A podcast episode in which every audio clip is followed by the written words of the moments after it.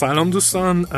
ما قسمت سوم از فصل یک و نیم هستیم. قبل از اینکه اصلا توضیحات بیشتری بدیم سری میریم قسمت قبل رو که راجع به مدل کسب و کار بود ادامه میدیم که شما پیداست عجله داری می‌خوای بری خونتون نه دیگه گفتم حوصله‌شون سر نره اول کاری سلام حالتون چطوره؟ من خودم پادکست گوش بدم اولش یالم مقدمه داشته باشه می‌زنم جلو. اصلا به خاطر هم مقدمه گوش می‌کنم خب قسمت قبل راجع به business model صحبت کردیم و اصلا موضوع قسمت قبلمون راجع به طراحی مدل کسب و کار بود. راجع به این صحبت کردیم که اجزای اصلی یک کسب و کار مشتری ارزش و درآمدن. امید صحبت مفصلی کرد در مورد مشتری و راجب persona. من خیلی استفاده کردم. صحبت زیادی راجب ارزش کردیم. اینکه گفتیم که کار اصلی همه کسب و کارها تولید ارزش خواهش کردیم که اگه میشه سرسری با ارزش برخورد نکنیم. گفتیم که خوبه که ارزش از دید مشتری باشه و نه استارتاپ. و راجب درآمد هم صحبت کردیم و راجب این موضوع صحبت کردیم که اول از مشتری شروع می‌کنیم یا ارزش و بعد هم راجب یک مربع سه یا یک مثلث چهار ضلعی ما صحبت کردیم و گفتیم خوب راجع مشتری ارزش درآمد و مشکلی که مشتری داره به صورت تقریبا همزمان فکر می‌کنیم و نکات باقی مونده بیزینس مدل الان مونده که اینجا آره اینم گفتیم که business model با business model canvas و lean canvas یا بوم مدل کسب و بوم ناب فرق داره و اینا ابزاری برای مدل کسب و کار هستن و اینکه شما اون بوم رو پر بکنید دلیل نمیشه لزوما که الان مدل کسب و کار و یه نکته دیگه امید. اینها بر روی سنگ حکاکی نشدن. و اگر بله بله که بله. اومدیم یک, یک زمانی اومدیم اینا رو طراحی کردیم به این معنی نیست که این برای ابد همینه. نه مدام باید باش بازی بشه و استارتاپ روزی چند بار آره. شاید هر روز. استارتاپ تا وقتی استارتاپه قاعدتا business model ش تغییر می‌کنه. و مسئله اینه که خیلی وقتا شما میرید توی شرکت ها توی سازمان ها و می‌بینید که یک بوم کسب و کار خلاصه بزرگ پرینت کردن زدن به دیوار و مثلا تایپ شده است و این معنی اینه که عملا همینی که میسن گفت انگار قرار نیست این تغییر کنه. در, در صورتی که شما یا حالا تو کامپیوتر دارینش یا مثلا رو whiteboard کشیدین هی می نویسین پاک می‌کنین یا از این کاغذایی که میچسبه post-it note ا روی چیزی که رو دیوار زدین باید استفاده کنین که مدام بتونین این رو بروز کنین و تغییر بدین. می‌خوایم میسم تا این صحبت شد یه خورده راجبه این بوما خیلی خلاصه اشاره بکنیم. خب ببینید پس ما راجبه اینکه مدل کسب و کار چیه در واقع کلش مقدار حرف زدیم و ادامه هم میدیم. اون بوم ها یکی بوم مدل کسب و کاره که آقای واردر بی ام سی یا BMC هست. business model canvas و اون یکی lean canvas یا بوم ناب هست که کسی به نام اش موریا اومده اون رو برای استارتاپ ها در واقع طراحی کرده بر اساس همون بوم کسب و کار. خب در واقع یعنی استروالده که بوم کسب و کار رو داده اش موریا به این نتیجه رسیده که این بوم کسب و کار بیشتر به درد سازمان های جا افتاده و بزرگ می‌خوره. و استارتاپ ها یه معیارهای مهمتری یا متفاوتی دارن که ما باید به اونا رسیده با عدم قطعیت رو به روان می‌خوان به حال کشف بکنن چیزی رو می‌خوان چیزی رو یاد بگیرن. و راجع در واقع مشکل مشتری مشکل صحبت مشتری صحبت خب یعنی و من از شخصا از طرفداران پروپا بوم ناب هستم برای استارتاپ ها و همیشه توصیم به دوستانی که تو کار استارتاپ هن اینه که از اون استفاده کنن نه بوم مدل کسب و کار. و یکی از عللش اینه که تو بوم در واقع مدل کسب و کار هیچ جا راجب مشکل یا مسئله یا رنج مشتری اصلا صحبت نمیشه. و همونطور که ما صحبت کردیم مهمترین چیز اولین چیزی که شما باید بدونین که مشتری کیه مشکلش چیه بعد بری سراغ راه حل و ارزش و این جاش خالیه توی بوم کسب ولی باز با این وجود وقتی که ما فهمیدیم که مشتری کیه راه, راه حل مشکلش چیه و راه حلش چیه بعد از اینکه تونستیم رو کشف بکنیم باز به هر حال می‌تونیم از بوم مدل کسب و کار استروالدر استفاده بکنیم. خب. به خاطر اینکه منطق پشتشه. منطق میگه که خب تو وقتی که اینا رو اومدی کشف کردی یعنی مشتریت رو شناختی ارزشی که باید بهش بدی رو شناختی و فهمیدی که چه شکلی ازش کسب درآمد بکنی و این ارزشه و مشتری وابسته است به همون توی لینک هم هم می‌تونی در بیاری و خیلی ابزار خوبی قاعدتا بقیه ابزارهای بی ام سی فکر می‌کنی؟ به اینکه من چه شکلی این ارزش رو مشتریم انتقال بدم چه شکلی حرف مشتری رو بشنوم از طرف دیگه یک سری کار باید انجام بدم برای تولید ارزشم. این کارها احتیاج به منابعی دارن. این به این معنی که ساختار هزینه من تحمیل میشه و برای رفع پیچیدگی ساختار هزینه می‌تونم برم یه سری شرکای استراتژیک بگیرم. ببین به نظرم آره خیلی منطقیه اما من مشکلم باش اینه که مثلا خیلی از استارتاپ های خصوصا اینترنتی وقتی باشون حرف می‌زنی بحث اینه که میگه آقا من فعالیت که انجام میدم خیلی عادیه دیگه. مثلا کار نمی‌دونم طراحی سایت دارم اپ دارم نمی‌دونم محصولمو توسعه میدم میرم میفروشم. همش copy paste میشه خب؟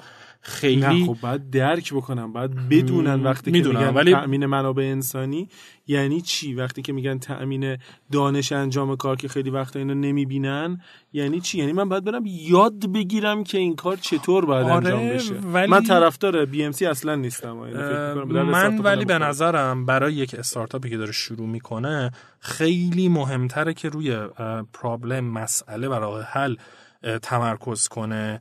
تا منابع کلیدی و نمی‌دونم فعالیت های کلیدی و حتی شرکای تجاری. چون اصلا شاید اون موقع خیلی و معنی نده. خب و به نظر من بر از این حیث به نظر من بومناب خیلی بهتره که مجبور می‌کنه شما رو فکر کنید به اینکه مشتری چه مشکلی داره و راه حل های جایگزینش چیه راه حل این مشکلات چیه و نهایتا ارزشی چیه. و خب بحث شاخص ها هم هست که به نظر من مهمه. اما حالا توصیه من شخصا چیه؟ توصیه من اینه که شما نه آیه نازل شده که از این استفاده کنین نه از اون. من اگر حتی, حتی, حتی چیز دیگه دقیقا. من من اگر شخصا بخوام یک در واقع خودم یه استارتاپی بزنم که نخواهم زد. در فصل یک در قسمت آره کارآفرینی به دنیا بیا راجعش صحبت کنیم. چون من این کار نیستم. من میام اینا رو ترکیب می‌کنم. بسته به اون کاری که می‌خوام بکنم خونه های مختلف رو انتخاب می‌کنم. چرا؟ مثلا تو بوم ناب راجع مزیت ناعادلانه که تقریبا چیز شبیه رانته صحبت می‌کنه که دوباره اکثر استارتاپ ها اصلا ندارنش اون اول. بنابراین به نظر من این خونه احتمالا خیلی اوقات به درد نمی‌خوره. حذفش می‌کنم. یا شرکای تجاری که تو بوم کسب و کار داریم. خب یا شاید حتی منابع کلیدیش.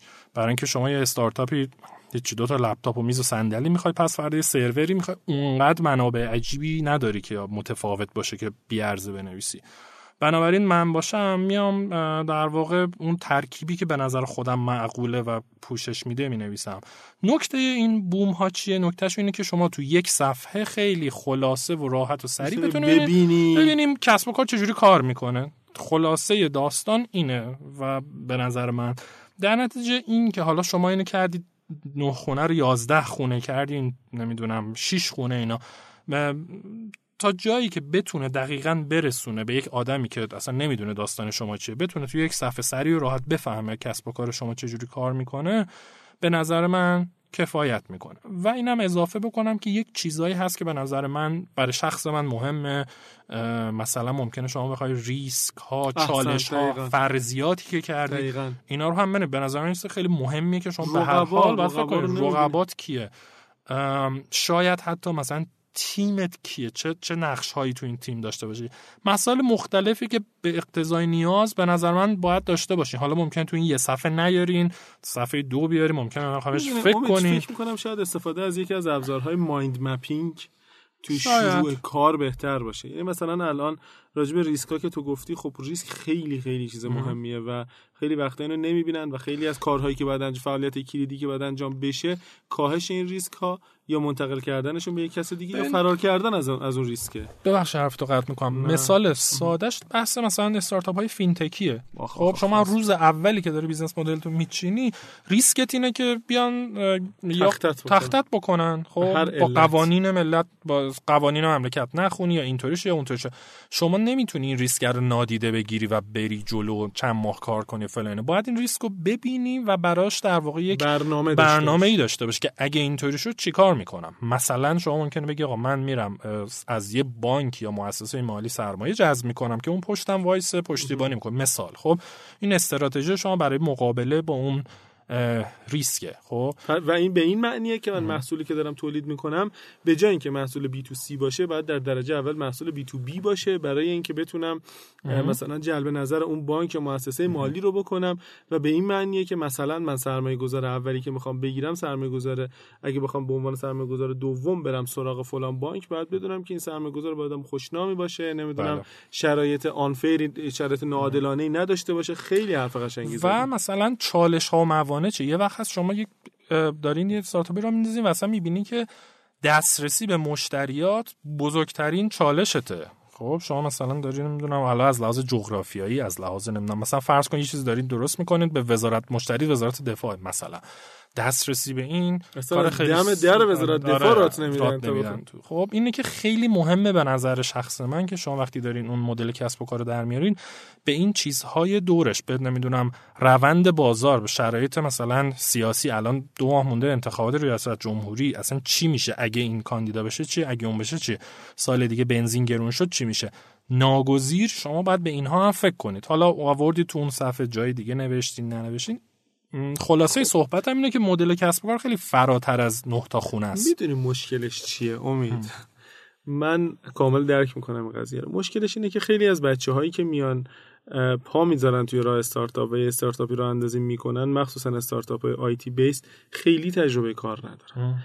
و این به این و این حرفایی که تو داری می‌زنی مستلزم اینه که باید اینها قبلا یه جای کار کرده باشن. یا توی بودجه و هزینهشون دیده باشن. اینکه از یک نفر بپرسن مشورت بگیرن هزینه بکنن. اگر که ما اعتقاد داریم که اولین فاز از شش فاز یه شش مرحله عمر استارتاپ ها فاز اکتشافه و این هم هزینه های مربوط به خودش رو داره باید جدی بگیریم. یعنی مسلما اکتشاف با ساختن یک محصول و بالا آوردن شروع نمیشه. بخشی از این چیزهایی که تو داری میگی بله. توی اکتشاف قرار اتفاق بیفته. این که من برم از چهار تا آدم بپرسم از چهار تا expert بپرسم به این معنی که شاید مجبور باشم دعوتش کنم برم نهار باش بیرون بخورم استخر ببرمش. مجبور باشم بابت ساعت مشاوره بهش پول بدم. بله. می‌دونی دسترسی پیدا بکنم تلاش بکنم پول بدم برم توی فلان کنفرانس شرکت بکنم تا این آدم ببینم بتونم بیزینس کارتشو بگیرم. تنها باگ حرفی که من زدم بحثیه که اون بحثی که تو فصل قبل با آیه حسومیان کردیم و نکته که ایشون اشاره کردن. اونم اینه که در واقع شاید اگه همه اینا رو بدونی و تجربه داشته باشی و اینا واقعا هی فکر کنی آقا اصلا نباید رفت. چالشش خیلی بزرگه.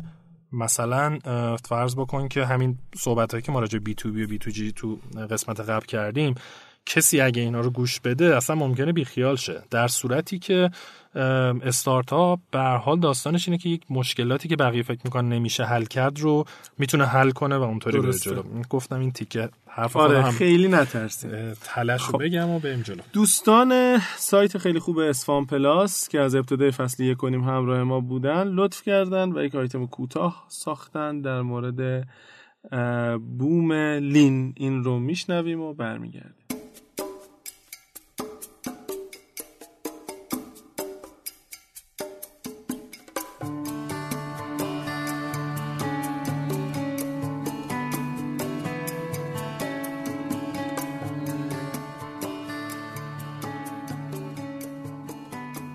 بومنا با الهام از بوم مدل کسب و کار الکساندر اوستروالدر توسط اشموریا ساخته شده و از مهمترین ابزارهای متد لین استارتاپه.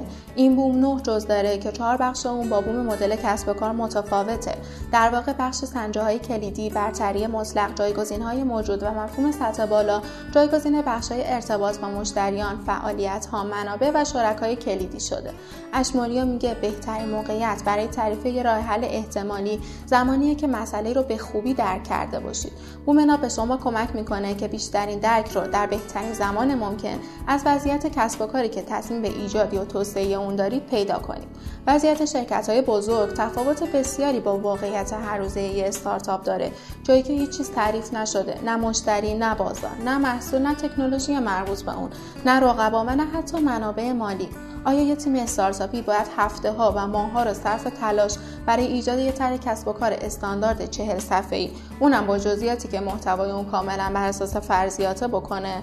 بنابراین در مراحل ابتدایی استارتاپ ها نیازمند ابزاری متفاوت به منظور برنامه ریزی برای آینده خود هستند.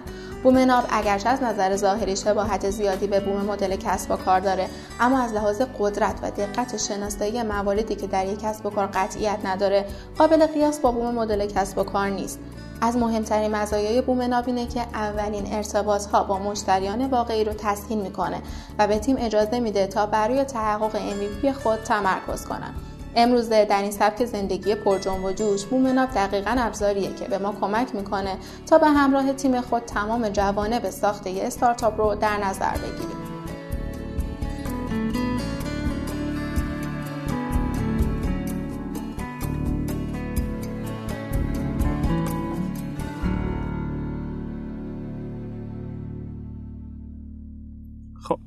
امید جان چند تا چیز مونده در مورد business model؟ اول از همه اینه که ما این همه حرف زدیم راجع به اینکه ارزش باید تولید بشه و نمی‌دونم که گفتیم کار اصلی همه کسب و کارا تولید ارزش و اینا.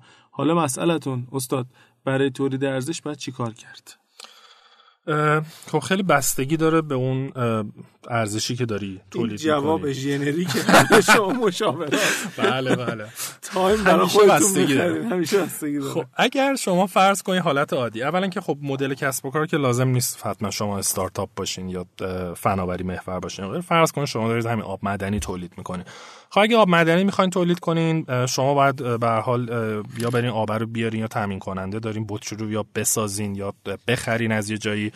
بطری رو پر کنین پکیجینگ داره روش بسته بندی کنید پخش داره یا بدید یک پخش کننده. اینا کارهایی هست که شما بکنید تا این ارزش ایجاد شه. اگر شما مثلا یه کسب و کار اینترنتی هستید حالا استارتاپ یا غیر استارتاپ شما باید مثلا کد بزنین دانشی داشته باشین فلان کنین پس به عبارت بهتر حرفتون اینه که ما باید یک زیر ساختی برای آره. تولید ارزش ایجاد بکنیم آره و یه کارهایی بکنین یا, یا فرایندهایی فرایند آرندی ممکنه باشه فرایند اخذ مجوز باشه فرایند توسعه یک بله. محصول باشه و چیزهای دیگه. و قطعا همیشه شما بحث بازاریابی و فروش دارید به حال کسب و کارید باید در واقع مشتری دارید درآمد دارید به حال بازاریابی فروش دارید.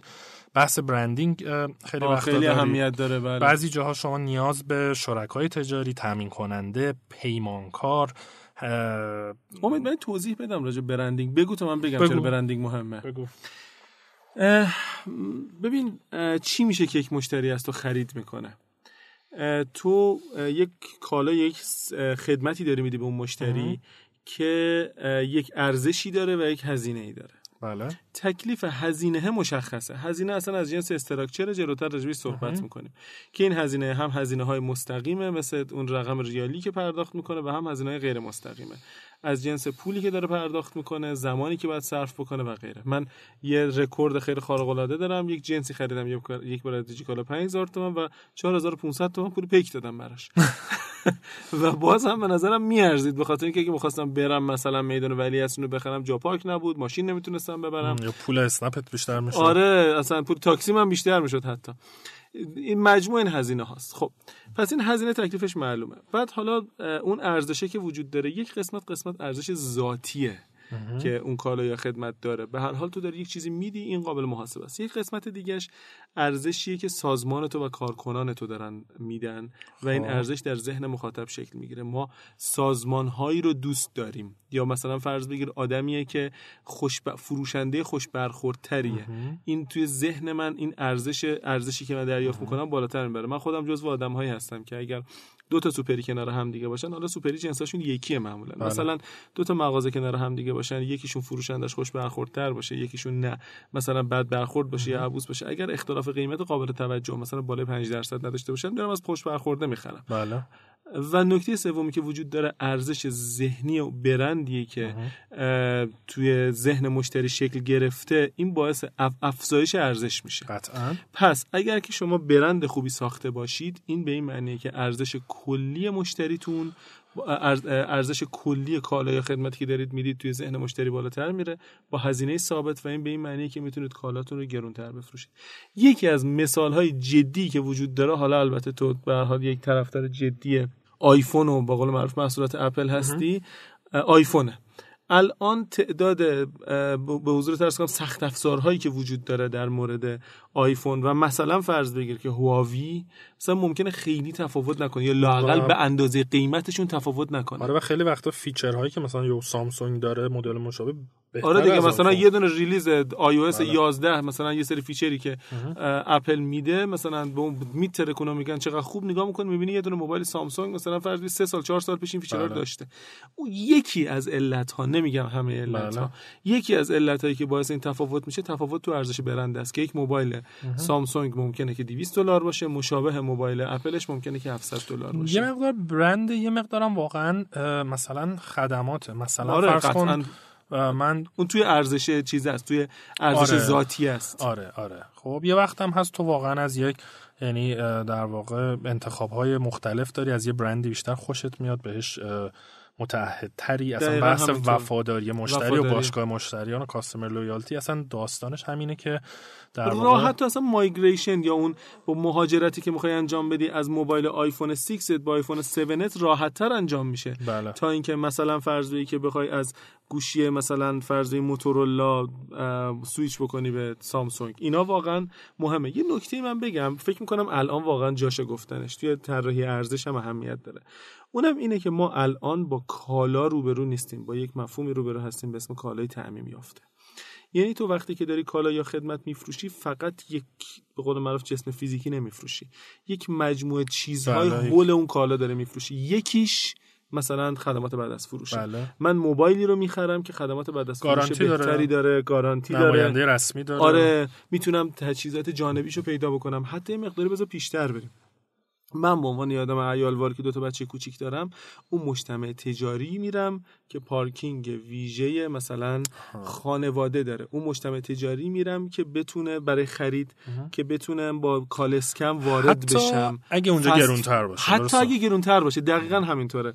اون جایی میرم که بدونم که کالسکش از داخل آسانسورش بالا میره. اون جایی میرم که بدونم فود کورتش اه، صندلی کودک داره. و بله. واقعا این برای ما مسئله است. این به قول معروف طرف اومده یه کالایی رو ساخته یه سرویسی رو طراحی کرده. این خدمات جانبی که کنارشه این اینجا رو برای من جذاب می‌کنه. وگرنه مثلا مثلا فرض بگی مجتمع کوروش توی ام، بلوا- تهران. س- توی غرب تهران توی بزرگراه ستاری ممکنه تفاوتی با فلان مجتمع توی شرق تهران نداشته باشه برای من. ولی مثلا من نگاه کردم دیدم که اتفاقا کوروش بسیار از این نظر برای ما آدمای خانواده دار بده ها به خاطر اینکه پارکینگ های خوبی نداره کالسکر. راحت نمی‌تونه ببری و غیره. حالا ولی- بعدش هم داریم میگیم. ولی مثلا فرض تو اگه برای یه خرید عادی یه چرخ عادی بخوای بری مثلا هایپر استاری که توی پایینتر از کوروش توی باکری هست اون به مراتب بهتر احساس بهتری داری میدی. در نتیجه اگه تو فقط بخوای مثلا نخوای چیز خاصی بخری.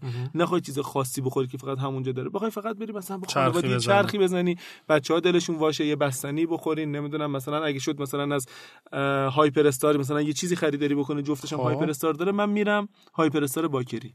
نمیرم کوروش. خب این الان یه خود فقط داستانه با برندینگ قاطی میشه یه مقدار بحث مثلا تجربه مشتری و ارزش پیشنهادی ایناست قطعا به برندم ربط داره نه. من به- اتفاقا فکر می‌کنم کامل با برندینگ متفاوته برندینگ یه. جزء. کارکنان و سازمان یه جزء ارزش یه جزء و من گفتم که این ارزش دیگه صرفا مرتبط با یه کالا نیست کالای تعمیم یافته است بله، اینو بله. زیل اون اومدم گفتم اوکی و خیلی خوبه اگر این اصلا یه وقتی میری با خیلی کارهای خیلی خیلی ساده بدون که هزینه عجیب غریبی داشته باشی تو می‌تونی ارزش ذهنی کال ارزش ذهنی. کالا و محصول تو ذهن مشتری رو بالاتر ببری. چه سکوتی حکم فرما شد.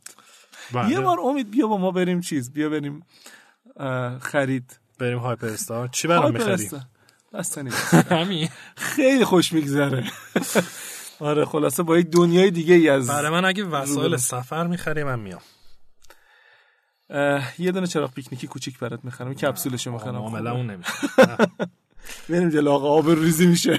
خب برای اینکه این بحث رو ببندیم پس ما برای اینکه این ارزش رو تولید کنیم و به دست مشتری برسونیم یه کارایی توی سازمان باید بکنیم. مثل اینکه بالاخره ما احتمالا باید کار حسابداری و مالی درسته، بکنیم. درسته. منابع انسانی داریم حقوقی داریم نمی‌دونم تحقیق توسعه داریم فلان. از اون ورم مثلا فرض کنید اگه داریم همین بطری آبو میفروشیم بالاخره خب شبکه پخش داریم یا باید برون سپاری کنیم یا فلان. اینه که حالا میگم چه سنتی باشه چه مدرن چه استارتاپ غیر چه استارتاپ نباشه به هر حال ما از یک منابعی داریم استفاده می‌کنیم یه فعالیت هایی داریم یک فرایند هایی داریم و خلاصه کارهایی می‌کنیم که این ارزش رو تولید کنیم و به دست مشتری برسونیم از اون ور پولش رو برگرد در واقع بگیریم. بگیر.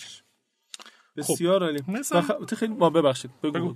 من می‌خواستم بگم که خب همین کاری که داری میگی احتیاج به منابع داره که بله. کمترینش منابع مالیه قاعدتا تو دانش می‌خوای برای انجام این کارها تخصص منابع انسانی می‌خوای. اینا که اینفراستراکچر منافع مثلا منابع پول دارایی می‌خوای. فیزیکی پول می‌خوای. و این خب خیلی مهمه خب یه خود میسم راجع به در واقع کلا بحث هزینه و ساختار هزینه من که می‌بینی. یاد مالی آره دیگه ها. دیگه مخصوصا تازگی ها که میسم در شرکت جدید مستقر شده. من فقط شبیه پول میبینمش. اه، جدی؟ ما پول نداریم. ما دلار خب ببین واقعیتش اینه که این رو من هم به خوندم و هم به تجربه به هم ثابت شده که اولا منابع مالی الزاما ارزششون و اهمیتشون در راه اندازی یک کسب و کار بیشتر از بقیه منابع نیست و شما معمولا در شروع یک کسب و کار به منابع بسیار پیچیده تری نیاز داری که شاید مهمترینش منبع دانش و روش انجام اون کار باشه و بعد منابع انسانی باشه. موضوع دومی که هست اینه که به نظر میاد که منا... جنس هزینه ها یا جنس منابع مالی ساختارمندتر از جنس درآمد هاست یعنی تو خیلی درآمد رو نمی‌تونی راحت پیش بینی بکنی. ولی هزینه ها رو خیلی خیلی راحت تر می‌تونی پیش بینی بکنی. البته آقای برادفیلد یه حرف خیلی قشنگی می‌زنه. برادفیلد سرمایه گذار معروف و نویسنده کتاب خیلی معروف ونچر دیلزه. میگه که تنها چیزی که در مورد محاسبات مالی استارتاپ ها میشه گفت اینه که قطعا همشون غلطن. بله. ولی باز با این وجود با دقت بالاتری میشه اینا رو تخمین زد. حالا توی business plan راجع به این بیشتر آره قطعا صحبت می‌کنیم. واقعیتش اینه که شما چک لیستی دارید در مورد هزینه ها که اگر که این چک لیست رو بتونید دنبال بکنید اتفاقات خوبی براتون میفته و احتمالاً بله. چیزی رو miss نمی‌کنید از دست نمیدین هزینه ها معمولا یا ثابتن یا متغیرن. هزینه نیم متغیر هم داریم که حالا خیلی واردشون نمیشیم. خیلی خیلی خلاصه بخوام توضیح بدم. هزینه های ثابت از جنس مثلا یه مقدارشون از جنس دارایی ثابتن. شما میز صندلی کامپیوتر چیزایی بخرید که مستهلک. نمیشین. اجاره باید بدین. بله همینطوره. یعنی هزینه هایی یعنی که وابسته نیستن به اینکه شما چقدر کار می‌کنید. از زمانی که کارتون آره دقیقاً. از زمانی که کارتو شروع کردی اینا داره پات میفته و یکی دیگه از هزینه های ثابت دستمزدهای غیر عملیاتی نیروهایی که به طور مستقیم در فرایند تولید ارزش تو دخیل نیستن. مثل منشی. منشی نیروهای خدماتی نگهبان راننده و غیره. بله. به یک سری هزینه های دیگه هزینه های متغیرن. هزینه های متغیر هزینه هایی که بسته به میزانی که تو داری فعالیت می‌کنی برای اینکه کالا یا خدمت تو تولید بکنی تفاوت می‌کنه به قول معروف اینها بالاتر میرن. توی کارخونه ها و اینا مشخصه. مثلا مواد اولیه. شما هر چقدر که بیشتر بخوای تولید بکنی احتیاج داری مواد اولیه بیشتر. توی مثلا استارتاپ های تکنولوژی برمیگرده از جنس نیروی دستمزدهای عملیاتیه. یعنی مثلا تو هر چقدر که بخوای بیشتر تولید بکنی احتیاج به نیروهای بیشتری داری. دیگه فوق فوقش مثلا طرف 4 ساعت می‌تونه اضافه کار وایسه. بعد از اون بعد دوباره نیرو بگیره. خب قاعدتا هزینه مثلا سرور و بازاریابی اینا هم این هم یه قسمتیش میاد توی هزینه های متغیر یه قسمتش میاد توی هزینه های ثابت ولی نکته مهمش اینه که اول ما تفاوت بین اینها رو بدونیم و بعد بدونیم که اگر که این چک لیست نظر حسابداری وجود داره هر کدوم رو چقدر کجا باید ببینیم و فراموش نکنیم اینا رو محاسبه بکنیم. توی هزینه نهاییمون خیلی ممکنه که تفاوت نکنه. اینقدری هم که من الان دارم میگم مرز بین اینها لاقل توی ذهن من و برای استارتاپ ها پررنگ نیست. دو تا هزینه خاص هم وجود دارن که فکر می‌کنم که باید راجبشون صحبت کرد. چی هست؟ یکیش در واقع بازاریابی و برندینگ و فروشه. که خیلی هزینه مهمیه. که هزینه مهمیه که باید بهش فکر کنید و در واقع حالا خیلی این سوال دارن که خب اصلا این حساب کتابش چجوری چجوری بفهمیم چقدر خرج کنیم از چه راهی بریم و غیره. و یک قسمتی از جوابش هزینه در واقع جذب یا ابتیاع مشتری میشه؟ ابتیاع منم یعنی بخری. چی میگن cost. acquisition acquisition چی ترجمه کردن؟ customer acquisition cost هزینه جذب مشتری. جذب نیست دیگه آخه. ولی حالا فرض کنیم که یعنی حالا همین که تو به ازای هر یک مشتری که داری به business خودت اضافه می‌کنی چقدر, چقدر داری هزینه بکنی؟ اگه داری تبلیغ تلگرام میدی ممکنه که به ازای هر یه دونه مشتری که به کانال تلگرامیت اضافه بشه 1700 تومن مجبور بشی هزینه بکنی که هزینه خوبیه. بله. خب این مخففش CAC هست customer acquisition cost یه مخفف دیگه هم داره. حالا مثلا دو سه جور user acquisition cost هم هست UAC هم هست و غیره. اما خلاصه داستان همینه که میسم گفت. و البته توی یک آیتمی بچه های اسفان پلاس راجع به این قضیه این دوتا آره. یکی این بحثه و یکی هم بحث customer lifetime value یا ارزش چی میشه؟ ارزش ارزش چرخه عمر چرخه مشتری. عمر مشتری. و اون معنیش چیه میسم؟ خب آیتم بچه اسفان پلاس رو بشنویم تا توضیح بدم راجعش. خب.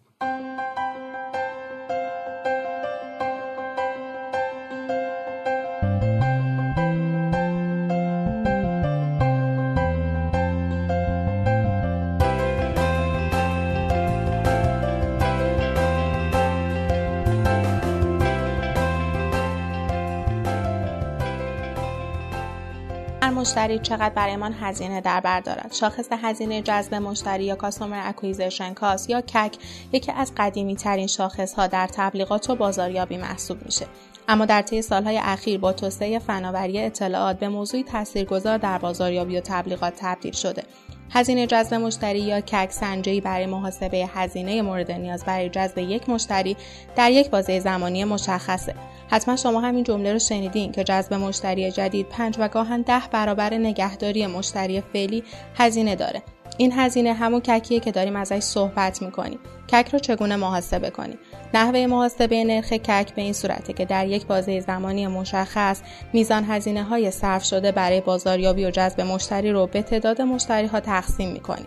هزینه بازاریابی می‌تونه شامل کمپین های تبلیغاتی هدایا و جوایز تبلیغات بنری و کلیکی در یک بازه زمانی معین باشه.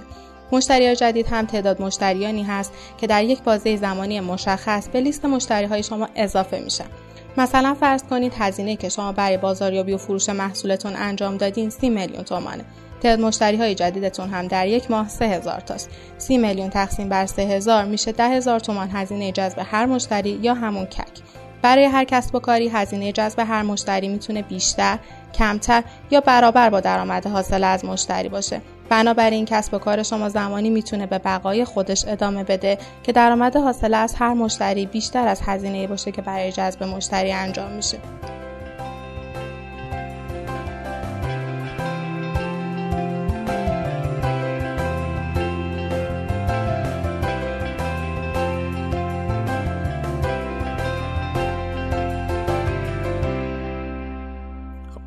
ببین customer lifetime value همونطوری که توضیح دادن و فکر می‌کنم شاید یه مقداری احتیاج داشته باشه بیشتر توضیح بدیم اینه که شما یک هزینه می‌کنید برای اینکه یک مشتری بهتون اضافه بشه. بله. ولی واقعیتی که هست اینه که این مشتری برای اب تا ابد با شما نمیمونه و درصد مشتریان وفادار یک تعداد مشتریان وفادار یک درصدیه از مشتریان کل شما.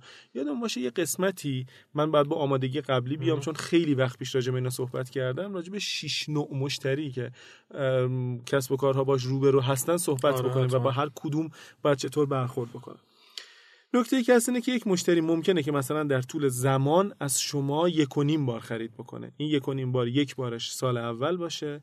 و مثلا فرض به احتمال 50 درصد مثلا دو سال بعد خرید بکنه یا در دو سال بعد یک بار خرید بکنه خب شما اولی که یک هزینه کردید که این آدم جذب بشه دو اینکه قیمت های شما متفاوته سه اینکه هزینه ارزش زمانی پول رو در نظر بگیرید و هزینه های فرصت و تمام چیزایی که باعث تعدیل این مقدار میشه. یه وقت نگاه می‌کنی می‌بینی که اگر که CLV رو در نظر بگیری به همراه CAC کنار هم در نظر بگیری می‌بینی که مثلا برای جذب یک مشتری 400 هزار تومن اومدی هزینه کردی. در حالی که با وجود تمام محاسبات مالی اگر که بیای حساب کتاب بکنی می‌بینی که این مشتری که 400 تومن هزینه کردی در طول دوره دوره عمر خودش 410 هزار تومن داره به تو برمیگردونه. بله. انگار که تو از هر مشتری داری 10 هزار تومن. سود می‌کنی. خب این اولی که دونستن این خیلی اتفاق مهمیه. به خاطر اینکه به تو کمک می‌کنه که بدونی که اگر که می‌خوای business ت مثلا یک میلیارد تومانی بشه باید چند تا مشتری جذب بکنی. پس در نتیجه نیاز داری به اینکه چقدر پول بذاری برای جذب مشتری با توجه به CAC ت و دو اینکه یه وقتی هم پیش میاد نگاه می‌کنی ببینی که میارزه یا نمیارزه. اون ریترن آن اینوستمنت تو 10 تومن به ازای 400 تومن داری برمیگردونی. بله. خب شاید تو اگه می‌خوای اینقدر هزینه بکنی صرف نظر از ارزشی که تولید می‌کنی صرف نظر از اینکه خودت داری کیف می‌کنی یه سری آدم رو سر کار گذاشتی. به قول معروف کمک هایی از این جنسی کردی. فقط اگر که از جنس مالی و از نقطه نظر مالی به این موضوع نگاه بکنی نگاه می‌کنی ببینی اگر تعطیل بکنی این پولی که الان گذاشتی بذاری تو بانک مثلا فرض بگیر که احتمالاً سود بیشتری مثلا بدید نونوایی باش بزنی بوتیک باش بزنی خب بیشتر یه نکته میسم. ببین وقتی ما داریم میگیم هزینه فقط جذب مشتریه. تو تمام هزینه های ثابت تو هزینه تولید ارزش تو اینها رو هم باید ببینی باید نهایتا. ببینی نهایتا که بعد ببینی میارزه یا نه. همینطوره. یعنی اون اون 410 تومن به 400 تومنه عملا این شکلی نیست. اون اینوستمنت آره. مجموع چیزاست. مجموع همه هزینه هاته که خوب شده اشاره کردی آره. اما اما چیزی که مهمه و حالا حداقل یک rule of thumb یعنی یک قاعده سرانگشتی. قاعده سرانگشتی. اینه که میگن که اون lifetime value ی مشتریتون باید حداقل سه برابر هزینه جذبتون باشه خب؟ و این خیلی همینطوریه ولی بالا سرانگشتیه دیگه خب؟ پس اینو من جمع بخوام بکنم. شما میرید ببینید که هزینه جذب مشتریتون از کانال های مختلف چیه؟ ادوردز چقدر؟ میگه آقا من انقدر پول ادوردز دادم انقدر آدم اومد تو سایتم اینم هنوز شاید مهم نباشه. خیلی چند نفر اومد مثلا ساین اپ کرد عضو شد. چند نفر پول داد. آره. آره. یعنی آخرش میگی که آقا من مثلا هزار نفر اومدن تو سایتم مثلا 200 نفر ثبت نام کردم 10 نفر پول دادن. خب این 10 تا مشتری شماست. میگی من پول کل ادورز اون هزار نفر که دادم ده نفر از توش در اومد. حساب می‌کنی نفری چقدر افتاد برات. حالا میگی من میرم مثلا چه می‌دونم تبلیغ اینستاگرامی میرم. حالا من میرم تو مجله فلان میدم. این کانال ها رو که تست بکنین می‌بینین که تو کدوم کانال در واقع برای شما به صرفه تره با, با مبلغ کمتر. مشتری بیشتری جذب می‌کنه این از این من اخیرا با این کیس روبرو بودم یعنی یک فروشگاه خورده فروشی آنلاین خیلی بزرگ. مهمترین نکته به مشکل فروش خورده بود. اومدم من مشورت کردن. به این نتیجه رسیدم مهمترین مشکلشون اینه که customer acquisition cost شون رو نمی‌دونن. و خوبی business های آنلاین و در واقع فناورانه اینه که چون دیجیتال این عدد رقم دقیقا شما می‌تونید حساب کتاب کنید اینا رو با هم تست کنید و ببینید دقیقا کدوم کانال به نفعتونه و پولتون رو توی اون کانال خرج کنید یعنی مثلا من نمی‌دونم میون کلامت. مثلا اینی که میاد بیلبورد می‌گیره تقاطع همت و مدرس که مثلا روزی نمی‌دونم دو میلیون نفر دارن می‌بینن. خب فوقش می‌دونه که به ازای cost per view ش یعنی به ازای هر باری که این دیده میشه مثلا داره 80 تا تک تومانی میده بله. مثلا. ولی خب نمی‌دونه که اون مشتری که نهایتا اومده خریداری آره. کرده اصلا چند نفر از بوده, بوده. مثلا یا رفیقش گفته که پاشو بیا اینو در حالی که شما توی وقتی دیجیتال هست حالا خیلی وارد جزئیاتش نمیشیم اما شما می‌تونید که اصطلاحاً landing page های مختلف برای کانال های مختلف بسازید که بدونید اگه رو ادوردز کلیک کرد رفته تو اون landing page اونجا ادوردز ها رو بشمرین اگه تو مثلا نینی سایت رو بنر کلیک کرد اونجا رفته. اگه تبلیغ اینستاگرامی بوده اونجا رفته و دقیقا می‌دونید که از هر کانال چند نفر اومده و هزینه جذب چقدر بوده. از اون ورم باید یک تخمینی بزنید که این مشتری مثلا شما عضو مثلا دارید به میل چیمپ که سرویس در واقع ارسال ایمیل انبوه هست. مثلا شما میل چیمپی حساب می‌کنی میگه آقا مشتری های من فکر می‌کنم مثلا دو سال با من میمونن ماهی هم متوسط انقدر میدن پس ارزشش میشه مثلا 24 ضرب در اون متوسط ماهانه ای که فکر می‌کنی. اینو اون وقت با اون میسنجی و اصطلاح دیگه هم که برای چرخ ارزش مشتری هست یکی CLV یکی هم LTV که lifetime value بهش lifetime value همینطور. بیشتر وارد جزئیات این نمیشیم. آره. بریم جلوتر. بسیار خب حالا این همه راجع به business model صحبت کردیم. یک سوال معصومانه من از شما بپرسم بله، سوال معصومانه رو معمولا تو ما اومدیم business model مون طراحی کردیم و شروع کردیم به کار کردن و مطابق متد lean یا بقیه متدها پیش رفتیم. و خب قاعدتا می‌دونیم کارمون سخته. می‌دونیم که توی شروع کار یه مقداری به هر حال باید سختی بکشیم. و و و و و و, و. از کجا بفهمیم این business model نهایتا جواب میده یا نمیده؟ سوال من اینه به خودم برمیگرده چون جوابشو دارم.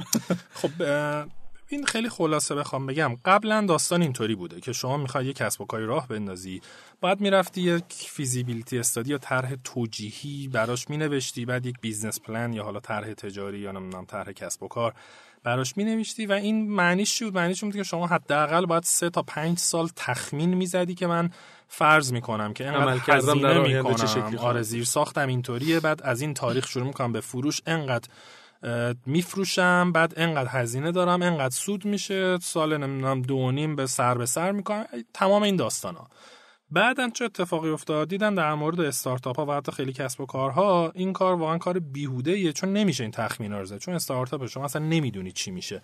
همینطور که در واقع بنیانگذار تپسی داشت می‌گفت می‌گفت مثلا آره می‌گفت ما مثلا فکر می‌کردیم حالا عددش یادم نیست ولی همچین چیزی که مثلا ما فکر می‌کنیم این پولی که الان سرمایه‌گذار گرفتیم مثلا برای یک سالمون کفاف میده انقدر سری رشد کردیم که مثلا تو چهار ماه این پول تموم, شد. شد. تمام یعنی rate شون بالا آره. تمام یعنی اینطوری باشه شما تقریبا با هر هر روز هر هفته هی business plan تون رو update کنید هی تخمینای دیگه بزنید خب و برای همین اومدن گفتن که همگان در این در واقع همه بازیگرهای اکوسیستم حالا استارتاپی اومدن گفتن که کم کم ما بیام این business plan رو بذاریم کنار چون یه عالم تخمینی داره که این تخمینا بیهوده است منطقی نه رو درست از آب در نمیاد. و اومدن روی بحث در واقع business model مدل کسب و کار و MVP یا یک نمونه محصول تاکید کردن. و الان در واقع روند به این صورته که اینا مهم شده. بنا... من جلوتر میگم که چرا خوبه استارتاپ ها به هر حال business plan بنویسن. ولی اول بیا ما فرق این دوتا رو بگیم چون خیلی با همین دوتا رو جواب سوال من قاطی ندید می‌کنن. کجا بفهم business model جواب میده می‌رسیم بهش. بذار اول این دوتا رو من تعریف کنم. استاد. بعد یواشکی در برم از سوال خب business model که بنز کافی راجبش حرف زدیم. business plan چیه؟ معمولا یک سند نمی‌دونم 30 صفحه‌ای 60 صفحه‌ای 100 صفحه‌ای یه عالمه نوشته داره و یه عالم محاسبات. عملا نوشته کسی شما آره بهش میگن نو... business plan نوشتهایی که هیچ کس نمی‌خونه. یه سری توی ورد شما چیز میز می‌نویسین و یه سری محاسبات و عدد رقم توی اکسل می‌ذارین. اینا رو می‌ذارین تنگ هم. اجزاش میشه؟ business plan. اجزاش اولش که یک خلاصه مدیریتی چرا شما خلاص مدیریتی؟ بذار بگم میگم که شما توی یک صفحه حد اکثر دو صفحه شالوده و. مختصر اینو بگین. چرا؟ چون مدیرا و حالا خب احتمالاً سرمایه‌گذارا همه. حوصله ندارن 60 صفحه رو بخونن. می‌خوان یه صفحه رو بخونن. چیه؟ یعنی خیلی وقتا کل اون چیزایی که شما می‌نویسین خونده نمیشه اما باید انجام بدین چون شاید یکی بخونه و اینکه نتایجش رو باید خلاصه کنین توی این بذارید. اما یه در واقع یه فرضیه که ملت دارن خیلی شدید اینه که فکر می‌کنم business plan فقط اون اکسل است فقط عدد رقم است میگن business. plan ش کو منظورش اینه که هزینه و درآمد کو در حالی که اون فقط یک یک قسمته یک بله. جزءشه یعنی پیش بینی فروش و هزینه و چیزای مالی یک جزئی از business plan ه وقتی شما میگی business plan یعنی که شما اومدی تیم تو گفتی شرکت تو گفتی دورنما ماموریت فلان تو گفتی ریسکاتو گفتی عملیات چجوری انجام میشه رو گفتی برنامه بازاریابی تو. گفتی ورود به بازار تو گفتی. business model تو توضیح business model تو توضیح دادی تحلیل های نمی‌دونم stability و PESTEL و فلان کردی. یعنی واقعا بخواید خیلی یه business plan کاملی داشته باشی شاید مثلا 10 15 تا یعنی سرفصل که کسی اگر که business plan رو بخونه می‌تونه این business رو بره اجرا بکنه. آره با فرض اینکه البته دانش و دان- تخصص آره، و ایناشو داشته, داشته باشه. ولی خیلی پس پس شاید اینطوری نتیجه بگیریم که در واقع business model یک زیر مجموعه کوچکی از. business plan یه چیزی. هم وسط وجود داره به اسم امکان سنجی مطالعات امکان سنجی یا feasibility study. این چیه این داستانش تا اونجایی که در لیسانس صنایع منو داره مهندس. آره یادم میاد اینه که این حساب کتابا رو بکنی ببینی اصلا این توجیه اقتصادی داره یا نه میشه یا نه یا چند تا سناریو بده اینا. واقعا هم یادم نیست دیتیلش اینه. فکر می‌کنم چیزی. فکر می‌کنم که لاقل در مورد استارتاپ ها برمیگرده به اینکه شما یک حساب کتاب سرانگشتی بکنی. در مورد اینکه احتمالا اون بیزینس مدل است در کنار یک سری از مطالعات اقتصادی که این مطالعات اقتصادی الزامن خیلی تدقیق نشدن. بله. و میگه که به نظر میاد که مثلا IRR این پروژه اگر که اجرا بشه مثلا انقدر درصده و این به نظر میاد که خوبه. یا مثلا به نظر میاد که این کار به این روش شدنی باشه به خاطر اینکه ما مثلا این تعداد ایرانی داریم بعد از این تعداد ایرانی مثلا فرض بگیر که دو درصدشون این مشکل رو دارن من اگر بتونم بله. یک درصد این دو درصد رو بگیرم این این قضیه است. یعنی یک سری از فرضیات رو داری سعی می‌کنی که این فرضیات رو ساده بکنی برسی به یه سری واقعیت به قول معروف ساده شده بر مبنای اون واقعیت ساده شده بیا بگی که چرا به نظر میاد که میشه این کار رو انجام داد ولی نه به اندازه بیزینس مدل که اصلا عدد رقم نداره. نه. تو تمام چیزایی که صحبت کردیم هیچ جا راجع به عدد رقم نگفتم من یه بار یه شتاب دهنده رفتم. دیدم که اینا خیلی جدی دارن business model رو به قول معروف کار می‌کنن از BMC هم استفاده می‌کردن و دیدم که mentor های اون شتاب دهنده مجبور کرده بودن آدم ها رو که عدد رقم بنویسن توی چیز. مثلا خواستم خودم بزنم. اصلا علتش اینه که علت این که میگن جریان درآمدی و ساختار هزینه همینه وگرنه می‌گفتم مبلغ هزینه مبلغ باریکلا آره. درآمد. اما توی business plan شما همه اینها رو ریز ماه. به ماه سال به سال و با سناریوهای مختلف و. همین الان استارتاپ هایی هستن که سرمایه گذار دارن و غیره و من دیدم که براشون قشنگ نوشتن که شما در ماه فلان انقدر مشتری باید داشته باشی انقدر فلان کنی و می‌دونی که فلان. حتی الان یه واقعیتی وجود داره توی سرمایه گذارها بهش میگن کاندیشنال والویشن یعنی میگه که ارزش سر... ارزش آره. استارتاپ شما وابسته است به اینکه اگر که تونستی تو این زمان به این اهداف برسی سهم من بابت این پولی که دادم میشه 20 درصد. نتونستی سهم من بابت این پولی که دادم میشه 40 درصد. و این باعث تفاوت خیلی جدی میشه. و مشکل business plan چند تا چیزه؟ یکی اینه که بسیار زمان بره تهیهش و شما یهو در واقع باید یکی دو ماهتون رو فقط بذارین که روی نوشتن این business plan ه و مهمترین منبع شما زمانتونه و این رو از دست می‌دید. نکته دوم چیه؟ این که تو این دو ماه خیلی چیزا تغییر می‌کنه. شما اصطلاحا pivot می‌کنین روشاتون تغییر میدین. هی باید این رو بروز کنین. سوم که واقعا به درد کسی نمی‌خوره و شما مبنایی ندارین که روش همون. تو business plan داری مثلا برای سه سال پنج سال می‌نویسی بله. در حالی که تو اصلا نمی‌دونی در یک سال آینده زنده هست استارتاپت یا اصلا یه ماه دیگه کدوم وری میری؟ البته امید یه نکته ای که هست من اعتقاد دارم و دیدم که توی document ها این رو میگن. که خوبه که استارتاپ ها لاقل یک بار business plan رو بنویسن. میگه که خیلی از فکر کنم برادفلد میگه تا جایی یادمه. خیلی از استارتاپ ها خب فرارین به نظر منم business plan اصلا چیزی به درد بخوری نیست برای یک سرمایه گذار خود سرمایه گذارا می‌دونم ولی خیلیشون می‌خوان. مهمترین علتش اینه که ببینن که اصلا استارتاپ نوع نگاهش به این ماجرا چقدر نگاه فنیه. چقدر می‌تونه مقتضیات یک business رو درک بکنه. اگر تحلیل SWOT می نویسه هرچند احتمالا این تحلیل نهایتا به دردش نخواهد خورد یا تحلیل رو می نویسه آره. و اگر که حساب کتاب محاسبات مالی رو داره می‌کنه به هر حال این احتیاج به مهارت های مالی خواهد داشت. چقدر داده به یکی دیگه براش نوشته چقدر خب. می‌تونه پاسخ بده و خود استارتاپ هم یک insight یا بصیرتی پیدا می‌کنه نسبت به اینکه اگر که قرار شد که یک business بشه چه کار باید بکنه؟ پس به خاطر من خوبه که استارتاپ ها یک بار این وقت رو بزنن یا لاقل یکی از founder های استارتاپ ها این کار رو انجام بده و اتفاقا اینو outsource نکنن. در حدی که به business اصلیشون صدمه خب به نظر من بحث زمانشه خب؟ یعنی شاید باید برن نزدیک ورود به بازار یا حتی رفتن تو بازار سری مشتری که business model شون تا حد خوبی در اومده تکلیفشون تا حد خوبی مشخصه. اون موقع تازه این وقت رو بذارند قبل از اینکه حالا سری A یا حالا یه round مهمی از سرمایه رو بخوان جذب کنن بذارنش اون موقع. وگرنه در ماههای اولیه که تازه دارن می‌بینن چیه چه خبر یه بند تغییر دارن به نظرم خیلی زوده. بعدم نکته دیگه ای که هست اینه که واقعیتش اینه اگر ما اعتقاد داریم که کسی بیزینس پلن رو نمی‌خونه نوشتنش هم خیلی فایده نداره. از این بله. نظر میگم. من خودم مدت هاست business plan تایپ نکردم. و از یه فایل پاورپوینت استفاده می‌کنم حساب کتاب مالی حساب کتاب های مالی رو انجام دادم. و هر حال نمیام یه, تا... یه فایلی بنویسم که مثلا یک پاراگراف در اهمیت فلان باشه تاشم به می باشد ختم شده باشه اونم پر می باشد و است و نمی باشد و فلان و اینا. نه اون point هایی که وجود داره رو اون نکات اصلی که وجود داره رو میارم فکر کردم راجبش میارم و به جای اینکه بنویسم میام داخل این فایل میارم و میفرستم. نه تنها ننوشتم بلکه خیلی هم قانع کردم که ننویسن و به دردشون نمی‌خوره و قانع شدم آره واقعا خیلی به این شکلش به کار نمیاد خب, خب برگردم سر بگیرم خب ببین اول داستان اینه که شما نمی‌دونی که اصلا موفق میشی اگه می‌دونستی سوال چی بود؟ اینه که از کجا می‌دونیم یک بیزینس مدل جواب میده یا نه آره خب اگه می‌دونستی که دیگه عدم قطعیت نداشتی استارتاپ نمی‌شد یا همم هم بقیه هم می‌دونستن و فلان این داستانا. پس به خاطر همینه که ما تو فصل قبل کلی راجبه در واقع عدم قطعیت و فرضیات و ندانسته ها و غیر و زالک صحبت کردیم.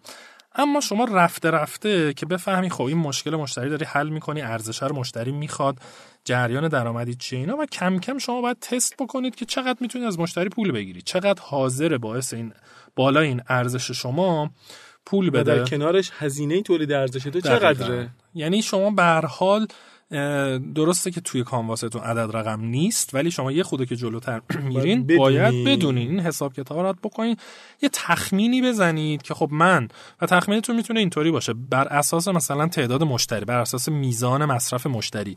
بگی اگه من انقدر مشتری برسم مثلا به هزار تا مشتری برسم انقدر نیروی انسانی و سرور و اینو اینو اینو می‌خوام. حداقل اگر که به هزار تا مشتری نرسیدم به این معنیه که بیزینس هم فیزیبل نیست یا امکان پذیر نیست که این کار انجام حالا بدم آره. و خلاصه یه در واقع اصطلاحا مایلستون هایی یک بره هایی برای خودتون بتونید تعریف کنید که بدونید چون نمی‌دونین اون بره کی می‌رسه. خب یعنی تقریبا امکان پذیر نیست. شما بگی آقا من از الان شروع می‌کنم. 6 ماه دیگه من 1750 تا مشتری خواهم چون این رو نمی‌تونید بگید اما بجاش شاید بتونید بگی که من هر وقت که مثلا به هزار تا مشتری رسیدم معنیش اینه که انقدر هزینه دارم انقدر درآمد دارم انقدر فلان دارم. حالا اگه ده هزار تا بخواد بشه اینطوری میشه.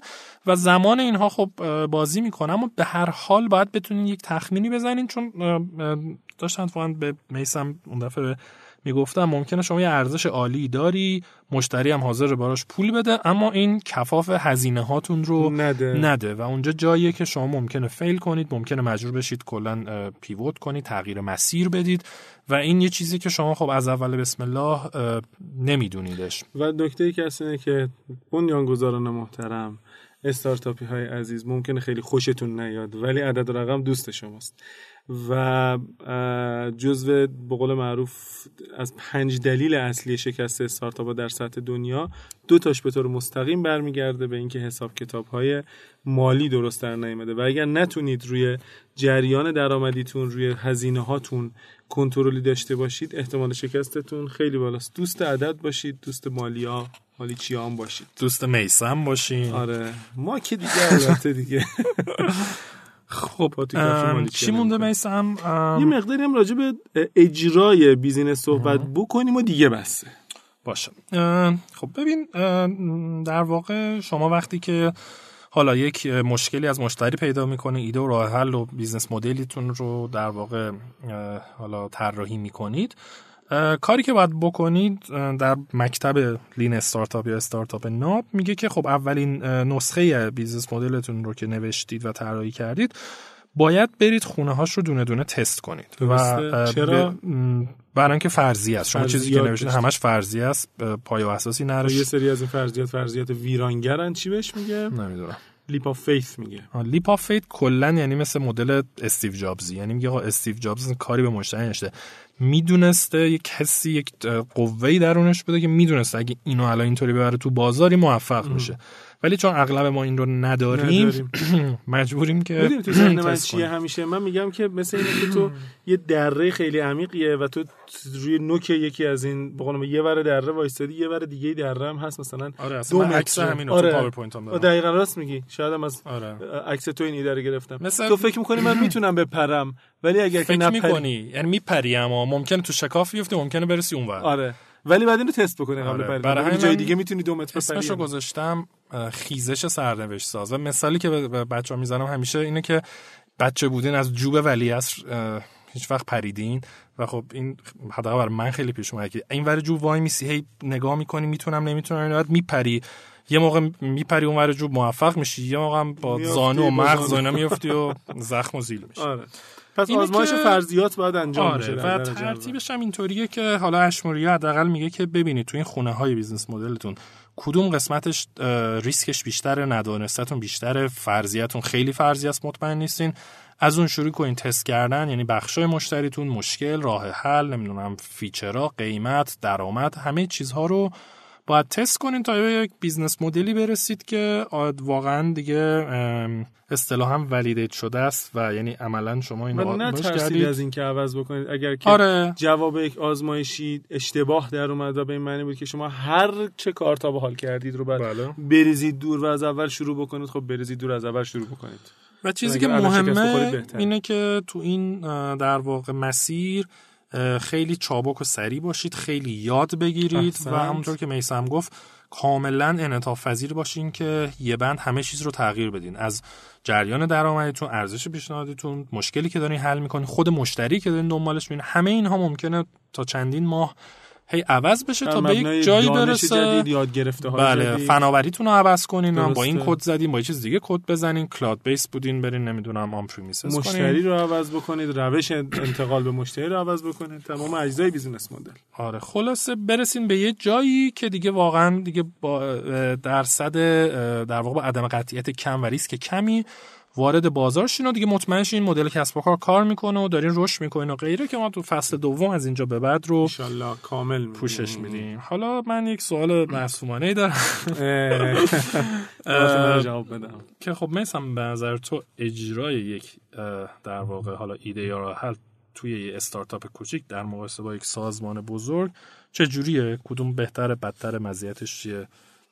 مشکلش چیه؟ خب ببین نکته ای که وجود داره اینه که اگه می‌خوام مثل شما مشاورها باشم میگم که بستگی داره قربان، کدوم البته. ایده نه من مثل شما دیگه. حالا.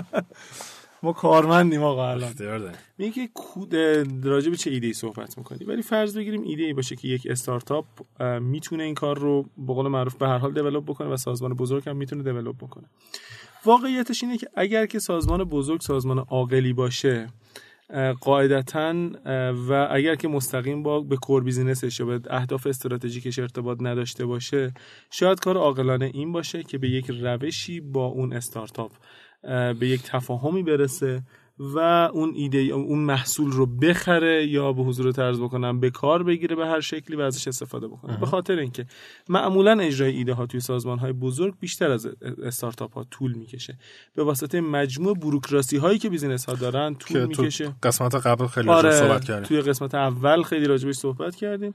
قسمت اول. آره و به همین خاطر به نظر میاد که سازمان اگر که این شرایط داشته باشه و عاقل باشه بره دنبال time to market ش کوتاه‌تر بشه. از طرف دیگه این هست که اگر که یک سازمان بخواد این کار رو انجام بده و به این نتیجه برسه به هر حال این کار رو انجام میده. و احتمالا سهولت بیشتری توی انجام کار داره به خاطر اینکه احتمالا نیروشو داره.